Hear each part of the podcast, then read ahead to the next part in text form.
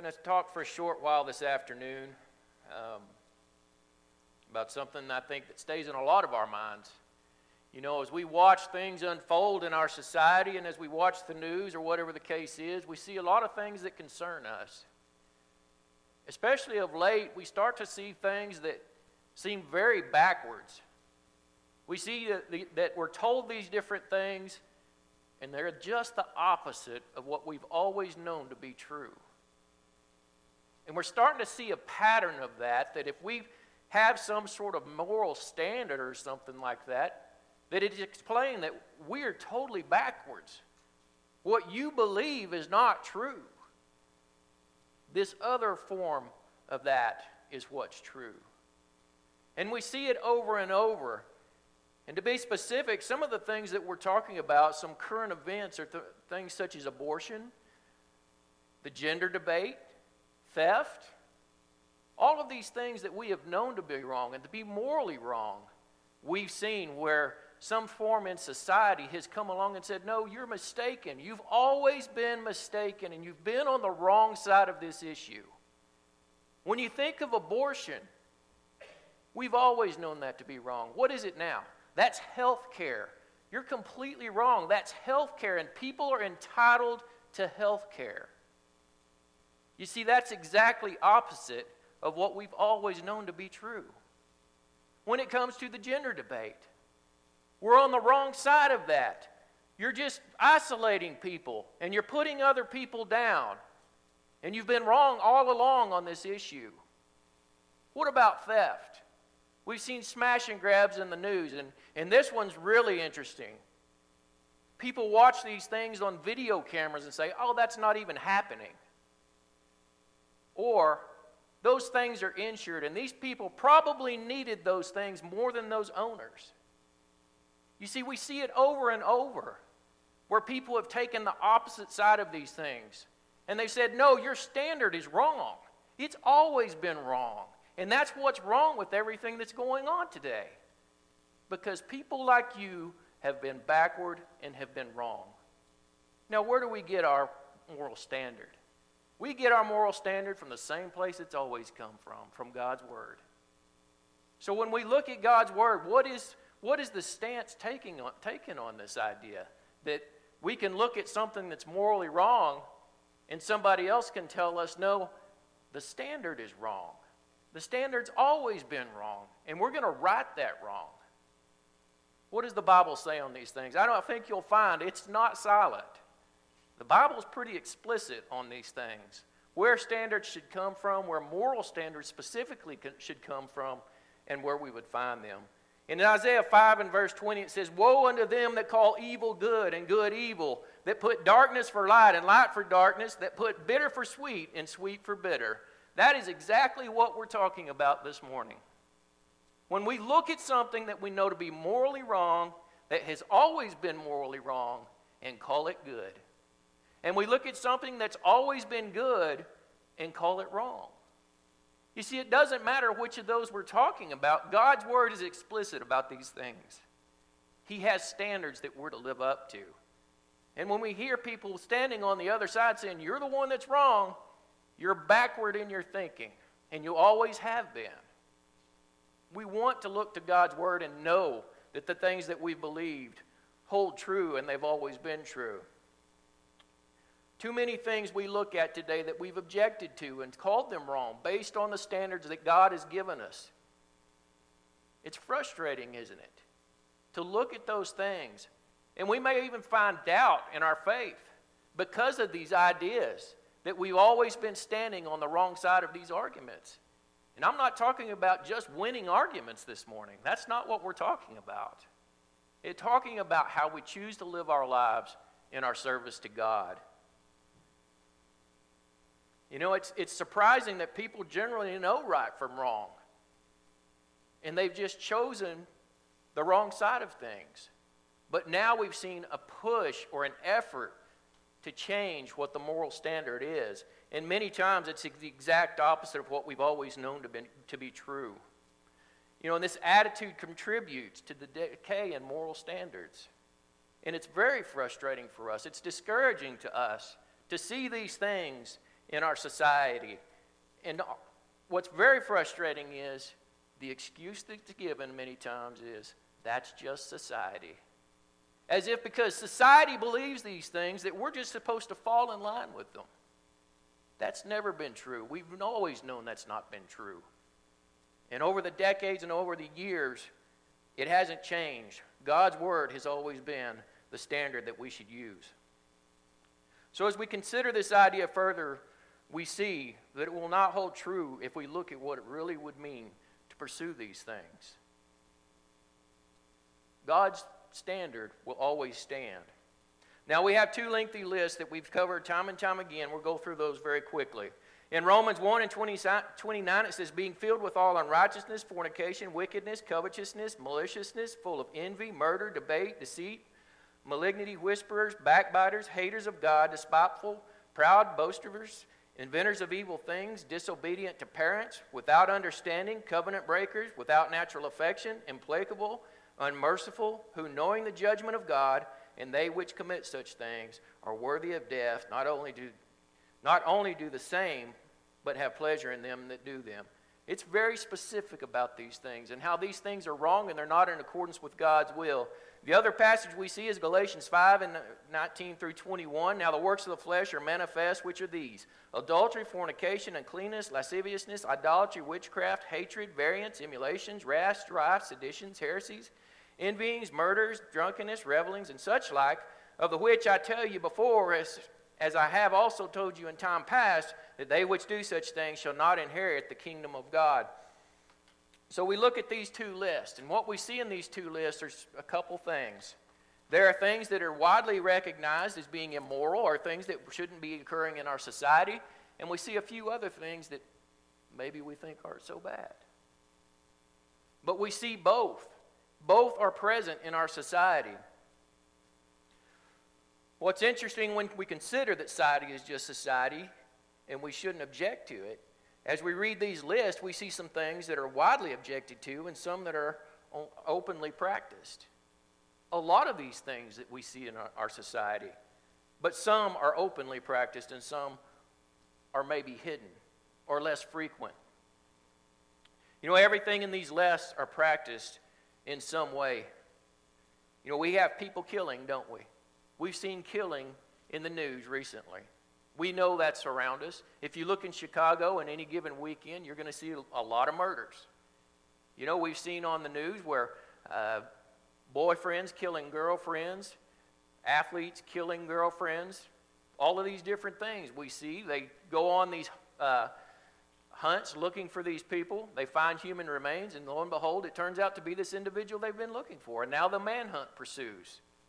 They're looking for that individual who murdered that person. It's not unusual for us to see that in our society. Is that something that we want to normalize and say that that's okay?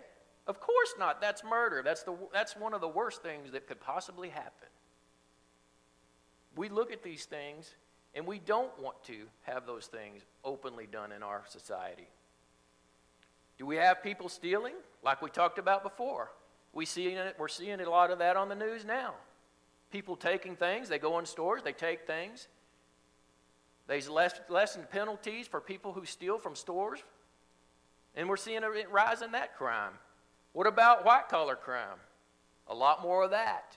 There's one in the news lately, company called Theranos a young girl, about 19 years old, this was back uh, probably six years ago, came up with a company called Theranos. What Theranos did was they did blood tests. And this, this girl claimed that they could do 400 tests from one drop of blood. There was only one problem. People that knew these things said, You can't do that. It's not possible. The sample's not big enough. And not only did she say that, she said, We're going to build this in a box about this big. Well, then the engineers got involved. And They said, You can't do that. To do what you're asking to do, we need something about the size of a room. She raised a billion dollars off of investors to do that. A billion dollars. That's a lot of people. Off something that everyone knew wasn't, wasn't uh, that couldn't be done. She defrauded that many people for that much money. These things are normal. We see them. But should they be occurring?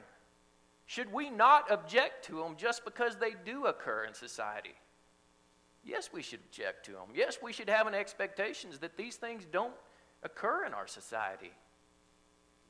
That does, just because they happen doesn't mean they're normal and we should accept them. We see other things spousal abuse, torture, child abuse. All of these things are a part of our society. We see them over and over and over. But just because we see them doesn't mean we should accept them. It doesn't mean it should be acceptable behavior in our societies. Will anyone make the claim that that's just society? And it's okay to participate in those things. Those things are okay because they occur all of the time. It's okay for me to do those things. Saw somebody killed on the news just this afternoon. Is it okay for me to go and kill somebody? No. That doesn't change God's standards for us just because these things occur over and over. Or further, that it's a part of society and we should have no expectation of these things to stop. These things should stop. And we know that. We have laws in place and these types of things. And the problem has occurred that people are calling evil good and good evil. And we shouldn't get drawn into that. You know, when you look at the idea that society is just society and, and that people uh, that want something different just aren't living in reality, you know, we see how ridiculous that is. Just because it recurs over and over and over doesn't mean we shouldn't have an expectation that those things do not occur. But unfortunately, more times than not, when you hear that statement, it's usually because someone is trying to justify something in the practice in their lives or a group that wants those practices to occur. Whatever the case is, using the fact that things do occur doesn't mean that makes them okay. And don't be fooled. God has expectations. And He doesn't buy into the idea that just because it occurs in society makes it okay for us to do those things. He set His standard. And that's where we should be, is with God and what He would have us to do in our service to Him. In 2 Peter 2, verses 4 through 9, it says, For if God spared not the angels that sinned, but cast them down to hell and delivered them into chains of darkness to be reserved unto judgment, and spared not the, wor- the old world, but saved Noah, the, eight, the eighth person, a preacher of righteousness, bringing in the flood upon the world of the ungodly, and turning the cities of Sodom and Gomorrah into ashes, condemned them with an overthrow, making them an ensample unto those that after should live ungodly, and deliver just Lot, vexed with the filthy conversation of the wicked. For that righteous man dwelling among them, and seeing and hearing, vexed his righteous soul from day to day with their unlawful deeds. The Lord knoweth how to deliver the ungodly out of temptations, and to reserve the unjust unto the day of judgment to be punished. We have here examples of societies that were just living as societies, weren't they? These different cities, these different places, these different people, they were just living according to the societies around them, weren't they? Did they change what God expected of them? Did God change how He viewed these things? Not at all. God gave them all a reality check. He cast some into hell and darkness. He choked some out through drowning in the flood and turned entire cities into ashes because they were being society, right? What do we know about societies? If you go all the way back to the children of Israel, societies are just different ways of moving further and further from God, as it appears. We see it over and over. God was constantly having to reel the children of Israel back in because they were living as societies. You know, as we, as we stated earlier, socially the statement doesn't make sense. And now, more importantly, we know God doesn't accept the idea either that just because something occurs in society doesn't make it right. Being Christians, we know God has expectations of us, and that's why we choose to live the way that we do, because we choose to serve Him. In 2 Peter 2 and verse 19, it says, While they promise them liberty, they themselves are the servants of corruption for of whom a man is overcome, for the same is brought into bondage. You know, we, we talk, there's a reason we turn to God. There's a reason Christ's blood cleansed us from the sins that we had because we were under that bondage. And now, this idea that we can totally undo the moral living that God would have us to, that just puts us right back into that bondage that we sought to be released from. Don't fall into those things. Don't listen to these things. God has expectations from us, and He spelled those out for us. We know what they are. We need to stand on them and live by them. In 1 John 2, verses 15 through 17, it says, Love not the world, neither the things that are in the world. If any man love the world, the love of the Father is not in him. For all that is in the world, the lust of the flesh, the lust of the eyes, and the pride of life, is not of the Father, but is of the world. And the world passeth away, and the lust thereof, but he that doeth the will of God abideth forever. And that sounds like society, doesn't it? The lust of the flesh, the lust of the eyes, the pride of life, all of those things are present in our society.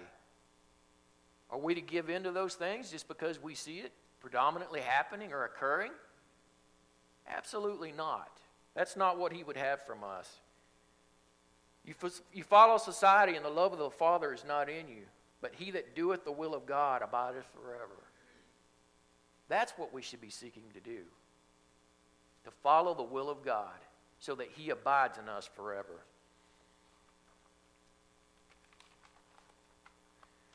Are we yet convinced that allowing society to dictate our morals isn't in our best interest? It's totally not in our best interest. John 12, verses 42 and 43 says, Nevertheless, among the chief rulers also many believed on him, but because of the Pharisees they did not confess him, lest they should be put out of the synagogue, for they loved the praise of men more than the praise of God. What an awful situation, right? an awful situation. These people, they allowed society to keep them from God. They loved the praise of men more than the praise of God. They knew the truth, but they were afraid what would happen to them in society, weren't they? They were afraid they would get cast out of the synagogue because of that. That didn't change what God expected of them. And it won't change what God expects from us. In Romans 12 and 1, it says, I beseech, beseech you, brethren, therefore, brethren, by the mercies of God, that ye present your bodies a living sacrifice, holy, acceptable unto God, which is your reasonable service. And be not conformed to this world, but be ye transformed by the renewing of your mind, that ye may prove what is that good and acceptable and perfect will of God. Where's the sacrifice if society dictates what we do? We're just giving in, aren't we? If we do that, we follow the crowd, we go with the majority, there's no sacrifice in that. The whole idea of living a living sacrifice is giving up the things of this world in exchange for our service to God. That's the living sacrifice that it talks about. You know, it's hard to understand people to say, well, it's not about works in this life. It's not at all about works. You know, there's a certain amount of works that we should have present in our life because we want those things there. They may also say, well, our day to day actions don't matter to God. But this says we have to be a living sacrifice. And we have to proactively live a life in our service to God. You know, I don't see love and respect for God as a sacrifice. You know, that's the other side of that coin. It's only about our love for God. Well, there's no sacrifice in that. That's just an action. And it's an action that we should have present in our lives, but not at the cost of the other. You should be able to see things in our lives that reflect our service to God. In 1 John 1, verses 5 through 7, this meant this then is the marriage, is the message, excuse me, which we have heard of him and declare unto you that God is light, and in him is no darkness at all. If we say then we have fellowship with him, we'll walk in darkness, we lie and do not the truth. But if we walk in the light as he is in the light, we have fellowship one with another, and the blood of Christ, his son, cleanses us from all sin. Our sacrifice is put away the present world and walk with God. That's what our present sacrifice is. If we want fellowship with Him, we know where to find Him, don't we? He's in the light. And if we choose to live our lives in the darkness, then we shouldn't be surprised when we look up and God's not there. He can't live in the darkness, He lives in the light. And we need to understand if we are in the light, we have fellowship with Him. But just the opposite is true. If we live in darkness, we won't have that fellowship. James 1 and verse 27 says, Pure religion and undefiled before God the Father is this to, keep, to visit the fatherless and widows in their affliction and to keep himself unspotted from a world. How do you keep yourself unspotted from the world if you go along with everything they say? If we conform to this world and we allow this world to dictate what our morals are, how is it that we're keeping ourselves unspotted from it? We can't allow them to dictate those things. We can't allow that to happen. You know, if society is just society and we should go along with it, then how can we be spotted by the world if we're just doing what society says we should do? The whole idea is just ridiculous when you get right down to it. Just because things occur in society, just because society goes with the majority, doesn't change what's expected in our lives. In 2 Peter 3, verses 13 and 14, it says, Nevertheless, we, according to his promise, look for new heavens and a new earth, wherein dwelleth righteousness. Wherefore, beloved, seeing that ye look for such things, be diligent that ye may be found of him in peace, without spot and blameless. This tells us where our focus should be, and that we should be found of God, not of society, not of the majority, and not of anything other than God. That's where it should come from. That's where our morals should be seated in. In Titus 2, verses 12 through 15, we read, teaching us that denying ungodliness and worldly lust, we should live soberly, righteously, and godly in the, this present world, looking for that blessed hope and the glorious appearing of the great God and our Savior, Jesus Christ, who gave himself for us that he might redeem us from all iniquity and purify unto himself a peculiar people, zealous of good works. These things speak and exhort and rebuke with all authority. Let no man despise thee. Some very important teachings that go along with this topic. This specifically tells us that we should resist society when it tells us to go against God. And make no mistake, when we see these things and you get that feeling in your stomach that this is just not right, that's your conscience. That is your conscience telling you this is not right. And we shouldn't stand against God just because someone in society tells us. We've been on the wrong side of this argument our entire lives. Your gut will tell you that, and it's your conscience telling you that. Further, it tells us we'll become a peculiar people in order to do this and to let no man tell us otherwise. God expects us to be a peculiar people. He doesn't want to look on His children or His people and not be able to pick them out of a crowd. When He looks at a group of people, He wants to be able to pick His people out of those people because we're peculiar, we're different. We don't follow the majority. We stand on His word and not society. Those are the things that He wants to see. Verse 12 says, In this present life, that means doing God's will was meant to be done now and not in some, uh, and not that it's something that should occur in the life to come. These are the things that we should do now to live for God. And don't promote anything that God has spoken against. You know, too many times we've seen that where God has taught against something. If we promote those things, we're guilty of them. We are guilty of them. And we shouldn't let society force us or influence us to promote things that God would have us not to do. In John 17, verses 14 and 15, it says, I have given them thy word, and the world hath hated them, because they are not of this world, even as I am not of the world. I pray not that thou shouldest take them out of the world, but thou shouldest keep them from the evil. This is Jesus speaking here. He gave them God's word, and they hated him for it. They hated him for it. when we look at this and we see that, you know, why did, why did Jesus not pray that we be taken from this world? Because that was not God's plan. That's not what God's will was. And Jesus knew that. Jesus repeatedly said while he was here, He is here because of the will of the Father. So he didn't try to convince God to remove us from the world.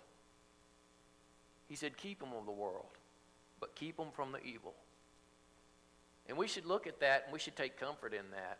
That's something we should draw strength from. That Jesus knew. He knew the world was evil, He knew society was evil. And we would look at it and we see it over and over and over in these societies of the different things that were evil in them. Ours is no different. Ours is not worse, ours is not better. It's just society. And society has different morals and different standards than what we should have as part of God's people. We know we can't isolate ourselves from society, and that's what it's talking about here. And neither should, are we expected to. But we're expected to live our lives as God would have us to. And society is definitely not the place we should turn for an example. Don't look to society for the example. Don't look at society for what God would have for you in your life. That standard's reserved for God, and He's to set that standard. So again, when you see something and you hear these things and they just they do not sound right compared to what you've always read in God's word, understand that's your conscience talking. And you're right. It's it's not right. These things are frustrating to us. We see them recurring over and over. And we wish it wasn't that way. But as he said here, he is not of this world. And there's going to come a time when we're removed from this world, when, that's, when, that t- when God decides what that time is. But up until that point, we're left here. We're left to deal with these things. And He's given us ways to deal with these things, He's given us tools to deal with these things. And we need to understand that, and we need to live up to the standard that He's given us. These are